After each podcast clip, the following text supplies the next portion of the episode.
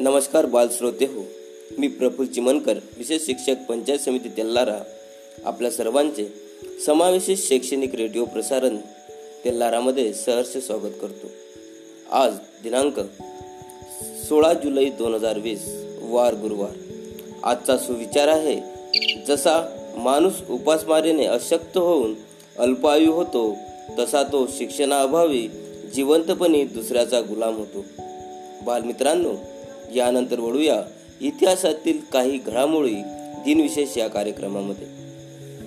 एकोणीसशे अठ्ठ्याण्णव गुजरातमध्ये शाळे शाळेतील प्रवेशाच्या वेळी पाल्याच्या नावाबरोबर आईलाही नाव लावण्याचा अधिकार आहे असा निर्णय घेत घेतल्याची माहिती गुजरात शिक्षण राज्यमंत्री श्रीमती आनंदबेन पटेल यांनी विधानसभेत दिली.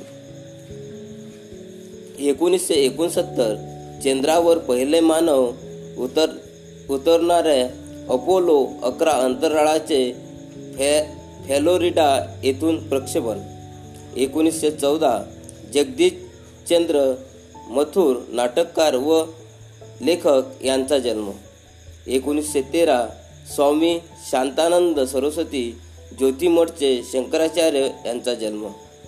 एकोणीसशे अडुसष्ट धन धनराज पिल्ले हॉकीपटू यांचा जन्म. एकोणीसशे त्रेचाळीस प्रल्हाद इरबाजी सोनकांबळे लेखक व इंग्रजी प्राध्यापक यांचा जन्म. धन्यवाद.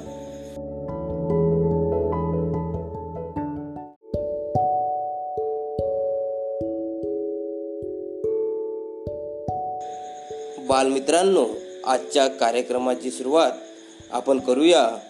शालेय प्रार्थना गीत बलसागर भारत हो हो. या गीताने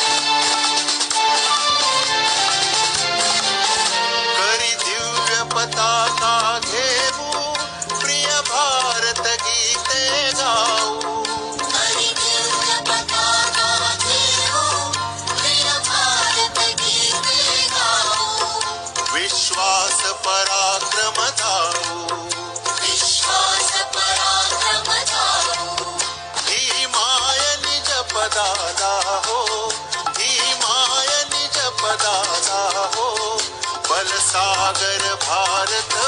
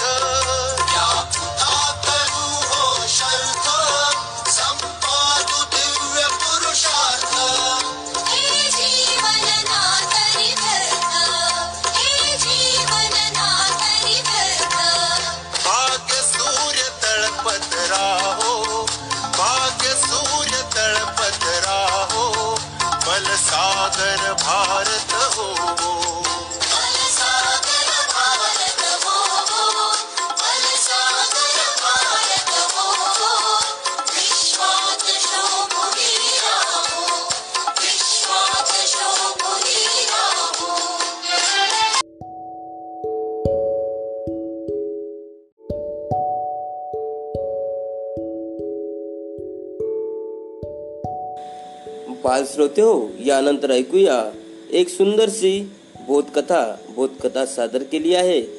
चिरंजीव भावेश विठ्ठल चिमनकर सेठ बंशीधर विद्यालय तेल्लारा येथील विद्यार्थ्यांनी बोधकथेचे नाव आहे आळस. तर ऐकूया बोधकथा आळस. नमस्कार मित्रांनो मी काल आपल्याला एक बोधकथा सांगितली होती. त्यातून आपण बोध घेतला असेल मी आपल्याला एक नवीन बोधकथा आणणार आहे. त्या बोधकथेचे नाव आळस आहे. ही बाळ शिक्षण चिरंकर वर्ग आठपाटण सेवा विद्यालय तेल्लारा त्याला तर वळूया आपल्या बोधकथेकडे एक गाव होते त्या गावामध्ये एक धान्याचा व्यापारी राहत होता. तो खूप प्रामाणिक व होता. त्याला एक मुलगा होता. तो खूप बाळशी होता. त्या व्यापाऱ्याला त्याच्या मुलाची खूप काळजी वाटत होती. त्या व्यापाऱ्याने सुट्टी केली आणि रस्त्यामध्ये चपड उचलला आणि तो घरी गेला. त्या व्यापाऱ्याने आपल्या मुलाला बोलावले आणि सांगितले मुला आम्ही काशीला गेलो होतो. तिथे मला एक महान साधी मिळाली. त्यांनी मला चमत्कारी जगत दिला आहे आणि या दगडाचा कोण? स्पर्श कोणत्याही लोखंडाला झाला तर लोखंडाची सोने येते पण याचा चमत्कार उद्या सूर्योदयापासून तर सूर्यास्तापर्यंतच आहे. मी लोखंडाची सोने केले असते पण मला उद्या बाहेर गावला धान्य पोहोचायचे आहे. सकाळ झाली. तो मुलगा उठला आणि विचार करू लागला. आता तर सकाळच आहे. संपूर्ण दिवस बाकी असे करून दुपार झाली. त्या मुलाने जेवण केले आणि झोपला. तर संध्याकाळी सुटला त्याने घाई केली घाई घाईने दिवस सुटला पण तो त्याला सापडला नाही. नंतर त्याला दिसला. तेव्हा सुद्धा झाला होता. तो मुलगा हातात झाला आणि रडू लागला. एवढ्यात ते- तो व्यापारी आला आणि म्हणाला काय झालं? तो मुलगा म्हणाला मला आणखी एक दिवस मिळू शकते का? व्यापारी म्हणाला आता मी काही करू शकत नाही. बालमित्रांनो या कथेतून आपल्याला हा बोध मिळतो की वेळेत सर्व काम करा वेळेची किंमत करा आणि आळस सोडा. धन्यवाद.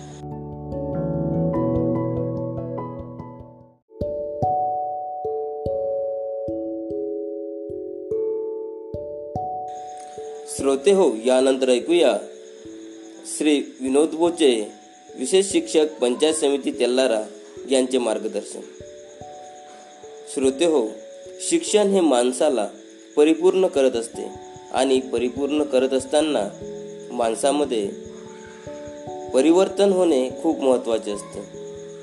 वर चांगले परिवर्तन आणि वाईट परिवर्तन. परिवर्तनाचे असे दोन भाग पडतात. चांगल्या परिवर्तन जर मुलाचे असेल विद्यार्थ्याचे असेल त्यातला चांगल्या तऱ्हेने तो अध्ययन अध्यापन करून उच्च शिक्षा प्राप्त करून चांगल्या तऱ्हेने जीवन जगू शकतो. परंतु तेच वर्तन जर समस्यायुक्त असेल तर त्याला सोडवण्यासाठी आपला वर्तन सुधार कार्यक्रम सर घेऊन आले आहेत.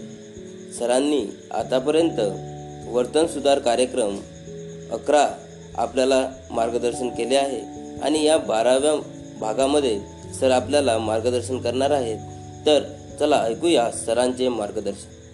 आपण ऐकत आहात शैक्षणिक रेडिओ प्रसारण रेडिओ तेल्लारा मी विनोद बोचे विशेष शिक्षक पंचायत समिती तेल्लारा आपणासाठी घेऊन आलो आहे वर्तन सुधार भाग बारा. कालच्या भागामध्ये आपण वर्तन सुधार कार्यक्रमाचा सातवा टप्पा वर्तन व्यवस्थापन कार्यक्रमाचे नियोजन व अंमलबजावणी याबाबत सविस्तर माहिती ऐकून घेतली जाणून घेतली.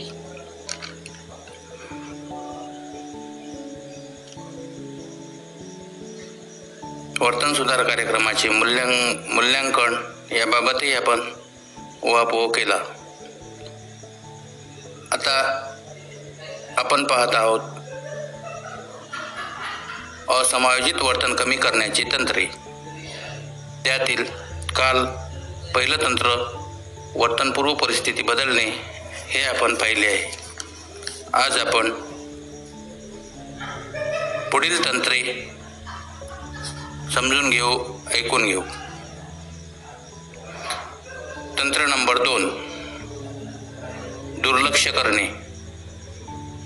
असमायोजित वर्तन घडून आल्यानंतर दिल्या जाणाऱ्या अवधानाचे पूर्णपणे काढून टाकणे यामध्ये मुलाकडे न बघणे मुलाशी न बोलणे मुलाशी कोणताही शारीरिक संपर्क न ठेवणे अपेक्षित असते. मुलं किंवा इतरांना हानिकारक असलेल्या असमायोजित वर्तनाचा शिक्षकाने शोध घेतला पाहिजे. सुटका मिळण्यासाठी केलेल्या वर्तनास दुर्लक्ष करणे हे तंत्र उपयुक्त ठरते.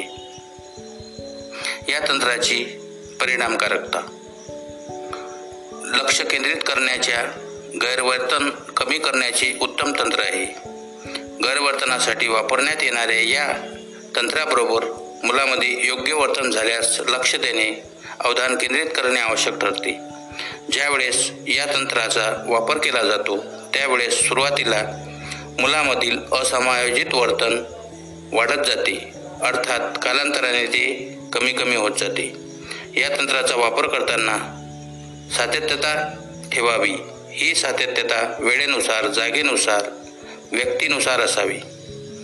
जरी शिक्षकासमोर असमायोजित वर्तन घडून येत असेल तरी या तंत्राचा वापर करावा. शिक्षकास मूल गैरवर्तन करत आहे व त्याची जाणीव शिक्षकास आहे याची कोणतीही कल्पना किंवा संकेत मुलाला मिळता कामा नये. शिक्षक या कृतीत असतील ती कृती शिक्षकाने चालूच ठेवणे आवश्यक असते. योग्य वर्तन करण्यासाठी मुलाला उपदेश देणे टाळावे. याऐवजी मुलाने योग्य वर्तन केल्यास त्यांच्याकडे लक्ष देणे. इतरांना व स्वतःला धोकादायक असलेल्या असमायोजित वर्तनासाठी या तंत्राचा वापर करू नये. तिसरं तंत्र आहे टाईम आऊट मुलामधील काही वर्तने अशी असतात की जी त्यांना स्वतःला किंवा इतरांना धोकादायक असतात. त्यावेळी शिक्षकाने दुर्लक्ष करून चालणार नाही.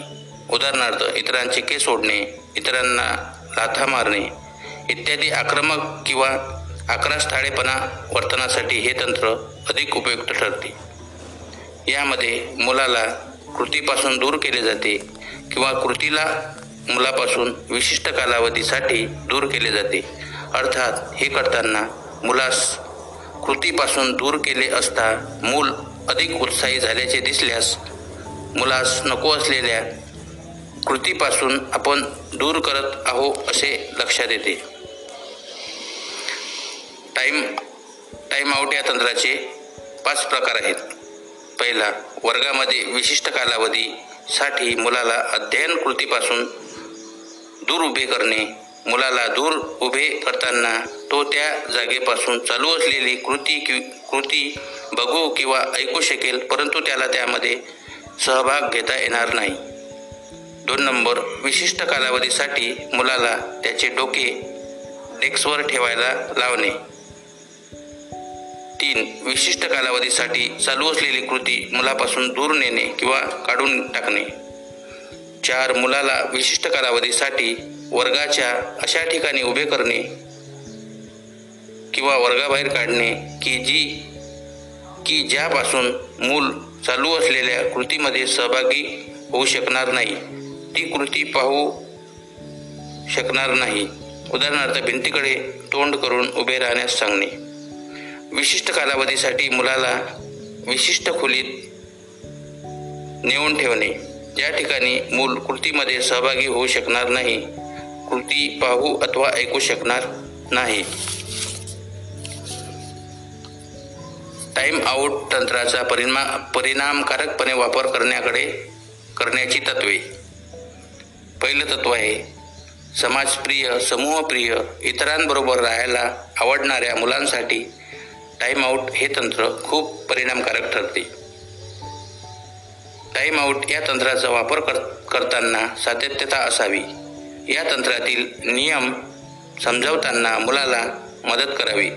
मुलाच्या इच्छेनुसार टाईम आउटचा वापर करू नये. मुलाला आपणास कृतीपासून दूर का केले आहे याचे कारण समजणे आवश्यक आहे. टाईम आउटसाठीची जागा काळजीपूर्वक निवडावी. मुलाला आवडेल अशी जागा किंवा मुलाला धोकादायक असेल अशी जागा निवडू नये. ती जागा सुरक्षितता आणि हवेशीर असावी. मुलासाठी कंटाळवाणी असावी. त्या ठिकाणी जवळून लोकांची लोकांची फारशी वर्दळ नसावी. स्वतंत्र खोलीची व्यवस्था केली असल्यास त्या खोलीतील दरवाजास आतून कुलूप लावण्याची तरतूद नसावी. या पद्धतीतून मुलाने काय करू नये हे शिकले पाहिजे. काय करावे हे शिकू नये. चार नंबरचं तंत्र आहे नापसंती दर्शविणे. यामध्ये यामध्ये मुलाने असमायोजित वर्तन केल्यानंतर शिक्षकाने स्पष्ट शाब्दिक स्वरूपात आपली नापसंती दर्शविणे अपेक्षित असते. उदाहरणार्थ ज्यावेळेस मीना वर्गात अडथळा आण- आणते त्यावेळेस शिक्षक आपली नापसंती दर्शवितात. मीना तू वर्गात अडथळा आणलेला मला अजिबात आवडणार नाही. हे बघ तू एका ठिकाणी बसून हातातील काम पूर्ण केले पाहिजे. नापसंती दर्शविणे या तंत्राचा परिणामकारक वापर करण्याची तत्वे. मुलाने कोणते असमायोजित वर्तन केले हे मुलाला सांगणे. मुलामध्ये असमायोजित वर्तन घडून आल्यानंतर ताबडतोब नापसंती दर्शविणे. तुमच्या आवाजात व नजरेत नेमकेपणा असणे आवश्यक आहे. मुलाने भूतकाळात केलेल्या वर्तन समस्यांची त्यास आपण आठवण करून देऊ नये. शक्यतो सार्वजनिक ठिकाणी नापसंती दर्शक व दर्शक दर्शवू नये. मुलाचा अपमान करू नये. मुलाला योग्य वर्तन केल्यास पसंती दर्शविणे.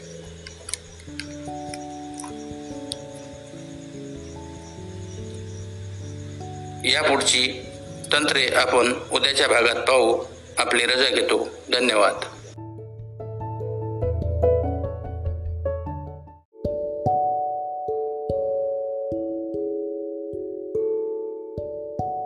श्रोते हो थोर महापुरुषांची माहिती या सत्रामध्ये श्री शिवचरण अळणे विशेष शिक्षक पंचायत समिती तेल्लारा घेऊन आले आहेत. थोर नेते लाल बहादूर शास्त्री यांच्या जीवनपटावर आधारित माहिती. तर ऐकूया सरांची माहिती. मित्रांनो समग्र समावेशित शिक्षा अभियान अंतर्गत तेल्लारा रेडिओ प्रसारणमध्ये आपले सर्वांचे स्वागत आहे. माझे नाव शिवचरण पंचायत समिती तेल्लारा विशेष शिक्षक. तर आपण आज पाहूया. थोर नेते लालबहादूर शास्त्री यांच्याबाबत माहिती. भारताचे पंतप्रधान भूषविणारे लालबहादूर शास्त्री यांचे जीवन एक अलौकिक जीवन होते. उत्तर प्रदेशातील मोगल सराई येथे दोन ऑक्टोबर एकोणीसशे चार साली त्यांचा जन्म झाला. त्यांचे वडील शिक्षक होते. एक अत्यंत सामान्य कुटुंबात जन्म घेऊन असूनही आपल्या कठोर परिश्रमाने प्रामाणिकपणामुळे लालबहादूर पंतप्रधान पदापर्यंत जाऊन पोहोचले. ते दीड वर्षाचे असताना त्यांच्या पित्याचे दुःखद निधन झाले. त्यांचे पालनपोषण त्यांची माता राम दुलारी देवीने केले. बालपणापासूनच त्यांना वेळेचे आणि परिस्थितीचे भान होते. शालेय शिक्षणानंतर पुढील शिक्षणासाठी ते काशीला गेले. तेथे शिकत असताना त्यांच्या मनातील देशप्रेम जागृत होत असे. त्या काळी भारतात स्वातंत्र्यासाठी फार मोठ्या प्रमाणात आंदोलन चालले होते. परकी सत्ता उलटवून लावण्यासाठी अनेकांनी आपल्या प्राणाहुती दिल्या होत्या. परदेशी कापडांची होळी दारूबंदी व्हावी म्हणून चाललेले प्रयत्न स्वातंत्र्य चळवळ या सर्वांचा सोळा सतरा वर्षाच्या लालवर फार मोठा परिणाम झाला. त्याचे मन देशप्रेमाने भारले गेले.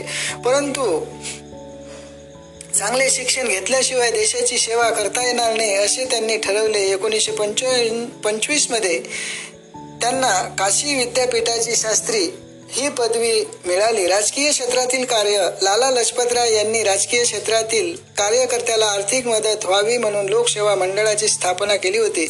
शास्त्रीजी त्या मंडळाचे सदस्य झाले तेथे त्यांनी दलित मजूर इत्यादीसाठी कार्य केले. त्यानंतर त्यांना अलाहाबादला जावे लागले. त्यांचा विवाह ललिता देवींशी झाला परंतु राष्ट्रप्रेमाची भावना त्यांच्या मनात फार प्रखर होती. आपले सर्व जीवन त्यांनी देशसेवेसाठी समर्पित केले आणि वैयक्तिक सुखाला गौण प्राप्त गौण स्थान दिले.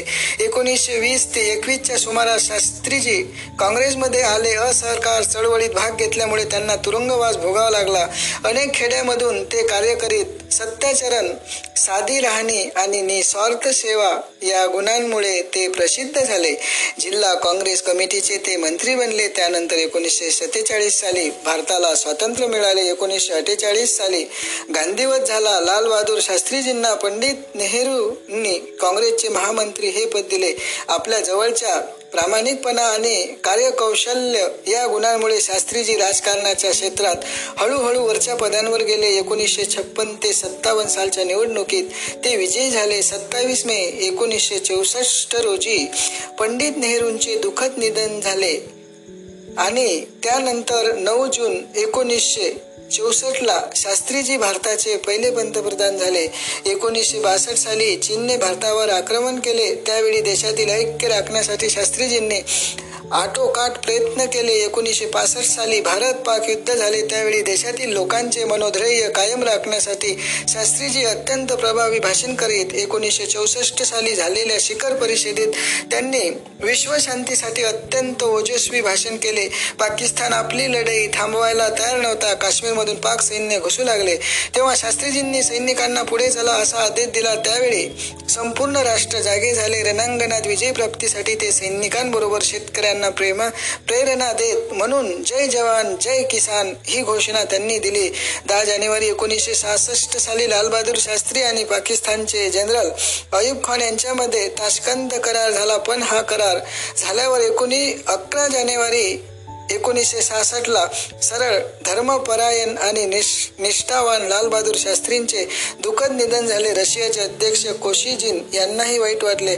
सरळ स्वभाव प्रामाणिकपणा क्षमताशीलता आणि शांतता प्रियता या गुणांमुळे आम्ही लोकां आजही लोकांच्या मनात शास्त्रीजीबद्दल आदर आहे. आजच्या तरुणांनी राजकीय क्षेत्रात कार्य करताना शास्त्रीजींचे हे गुण अंगीकारले पाहिजेत. घोषवाक्य जय जवान जय किसान. तर ही झाली थोर नेते लाल बहादूर शास्त्री यांच्याबाबत माहिती. धन्यवाद.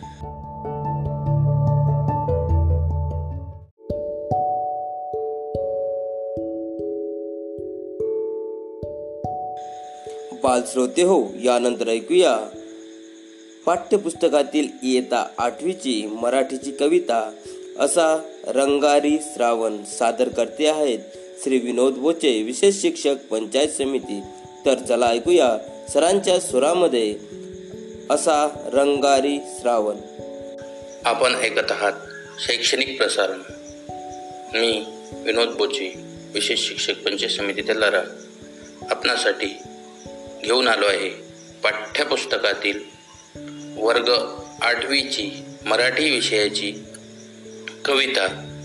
कवितेचं नाव आहे असा रंगारी श्रावण. आणि ही कविता लिहिली आहे ऐश्वर्य पाटेकर यांनी. श्रावणात केवळ निसर्ग फुलून गेलेला नसतो तर माणसाचे जीवनही सण उत्सव आणि विविध क्रीडांनी गजबजून गेलेले असते. श्रावण रंगात सारेच रंगून जातात. प्रस्तुत कवितेत श्रावण महिन्याच्या निसर्गातील विलोभनीय बदलांचे सुंदर वर्णन केले आहे. कविता सादर करतो असा रंगारी श्रावण. असा रंगारी श्रावण रंग उधळीत येतो. असा रंगारी श्रावण रंग उधळीत येतो. सृष्टीचा गा चित्रकार हिरवा देखावा रेखितो. सृष्टीचा गा चित्रकार हिरवा देखावा रेखितो. कलावंत हा साजिरा काय त्याची कलागत? कलावंत हा साजिरा काय त्याची कलागत? जागोजागी चित्रांचीच त्यानं मांडली पंगत. जागोजागी चित्रांचीच त्यानं मांडली पंगत. नाचे तरी डोंगरात जिम्मा खेळतो नदीशी. नाचे तरी डोंगरात जिम्मा खेळतो नदीशी. रिम झिम पहाडीच गाणं बोलतो झाडांशी. रिम झिम पहाडीच गाणं बोलतो झाडांशी. वेण्या गुंफी तो वेलीच्या वेली लाजल्या लाजल्या. वेण्या गुंफतो वेलीच्या वेली लाजल्या लाजल्या. पाना फुलांचे पातळ थेंबा थेंबानी सजल्या. पाना फुलांचे पातळ थेंबा थेंबानी सजल्या. झुले पोरींना झुलाया असे टांग तो झाडाला. चुले पोरींना झुलाया असे टांग तो झाडाला. देतो झुलता झुलता लय पोरीच्या गाण्याला. देतो झुलता झुलता लय पोरीच्या गाण्याला. पोरा म्हणते खेळायाला होतो श्रावण खेळगा. गा पोरा मंदे होतो श्रावण खेळ गा दही हंडीच्या संगती चिंब गोपाळ अवगा. दही हंडीच्या संगती चिंब गोपाळ अवगा. पावसाच घर कस लख उन्हात बांधतो. पाल पावसाच घर कस नख उन्हात बांधतो. खोडी काढून खट्याल झाडा आडतो लपतो. खोडी काढून खट्याळ झाडा आडतो लपतो. इंद्रधनुष्याचा बांध असा न बाला घालतो. इंद्रधनुष्याचा बांध असा न बाला घालतो. रंगीबेरंगी फुलांची नक्षीरानात गोंधतो. रंगीबेरंगी फुलाची नक्षीरानात गोंधतो. असा रंगारी सावन रंग उधळीत येतो. असा रंगारी श्रावण रंग उधळीत येतो. हिरव्या सृष्टीच्या मळ्यात कोपा करून राहतो. हिरव्या सृष्टीच्या मळ्यात कोपा करून राहतो. हिरव्या सृष्टीच्या मळ्यात कोपा करून राहतो. धन्यवाद.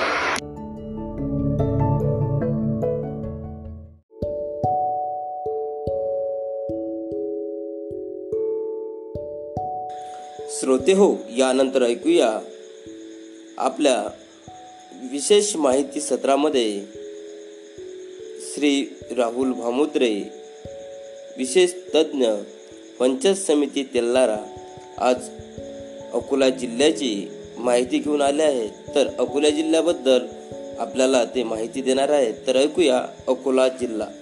विद्यार्थी मित्रांनो रेडिओ शैक्षणिक प्रसारण मी राहुल भामुद्रे समावेशित तज्ज्ञ पंचायत समिती तेल्लारामध्ये आपले सहर्ष स्वागत करतो. मित्रांनो आज दिनांक सोळा जुलै दोन हजार वीस.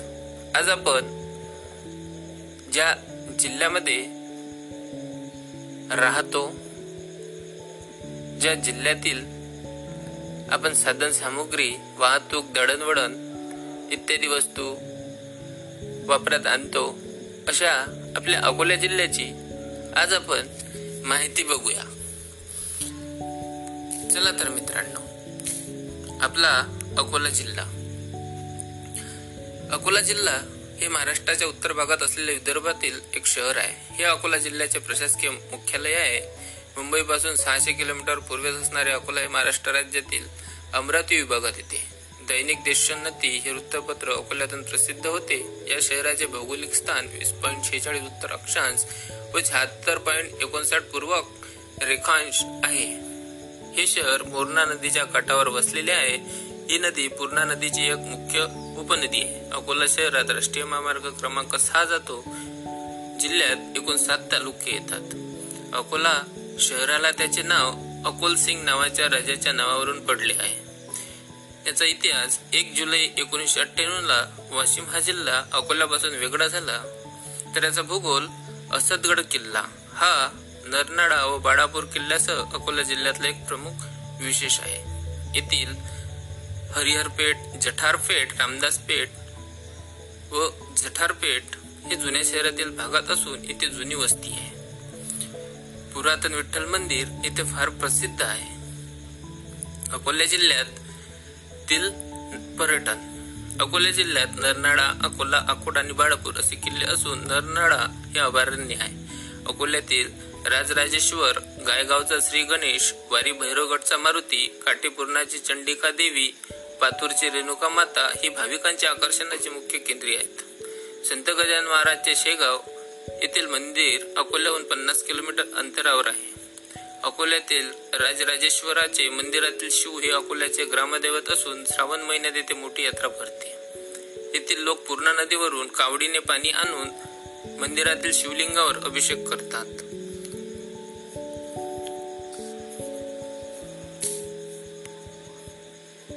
नरनाळा अभयारण्य हे मेळघाटचे प्रवेशद्वार आहे. नरनाळा किल्ला व अभयारण्याला भेट देणाऱ्याची संख्या मागील खूप प्रमाणात आपल्याला दिसून आली.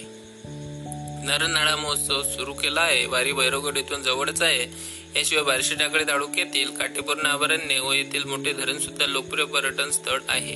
इथे शासकीय निवासस्थाने व व्यावसायिक हॉटेल्स उपलब्ध आहे. येथील हवामान उष्ण व विषम हवामानाचा हा जिल्हा असल्याने उन्हाळा अतिशय उष्ण तर हिवाळा अतिशय थंड असतो.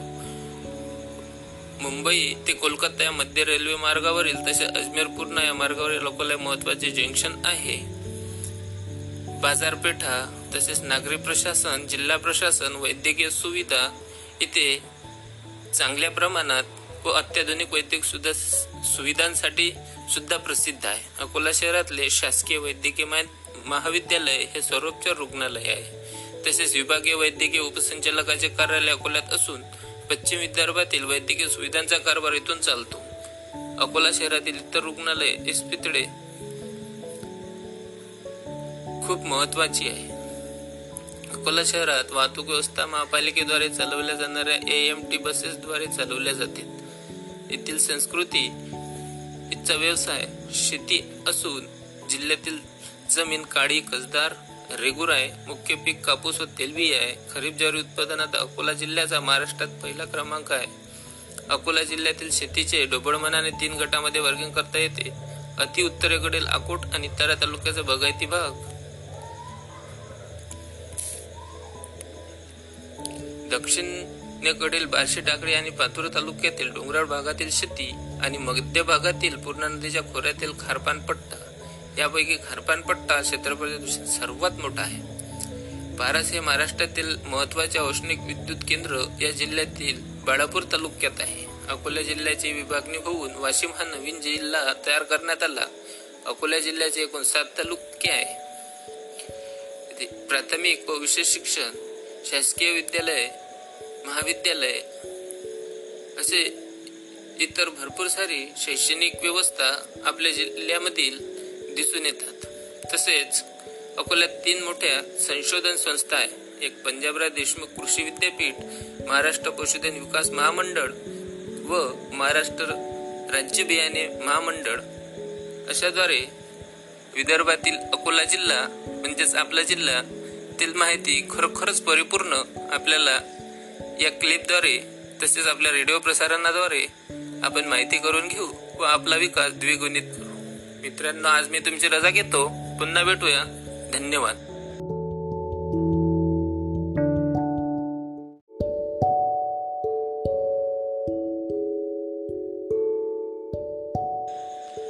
बालश्रोते हो यानंतर ऐकूया. पाठ्यपुस्तकातील इयत्ता आठवीची उर्दू माध्यमाची मराठीची कविता. कोळ्याची पोर सादर करते आहे श्री विनोद बोचे विशेष शिक्षक पंचायत समिती तेल्लारा आपण ऐकत आहात शैक्षणिक प्रसारण रेडिओ तेल्लारा मी विनोद बोचे विशेष शिक्षक पंचायत समिती तेल्लारा आपणासाठी घेऊन आलो आहे पाठ्यपुस्तकातील उर्दू माध्यमाची वर्ग आठवीची कविता. कवितेचं नाव आहे कोळ्याची पोर. आणि ही कविता लिहिली आहे सुरेखा गावंडे यांनी. समुद्रकाठचे लोक दैनंदिन जीवन जगत जगताना सदैव आव्हानांना संकटांना तोंड देत असतात. समुद्र हेच त्यांचे श्रद्धास्थान असते. समुद्राकाठी राहणाऱ्या कोळी समाजातील मुली ह्या देखील अत्यंत साहसी असतात. प्रस्तुत कवितेतून एका कोळ्याच्या मुलीचे भावविश्व कवयित्रीने अतिशय समर्पक शब्दात मांडले आहे. ऐकूया कविता कोळ्याची पोर. मी कोळ्याची ग बाई कोळ्याची पोर कपाळावर माझ्या चंद्राची कोर. मी कोळ्याची ग बाई कोळ्याची पोर कपाळावर माझ्या चंद्राची कोर.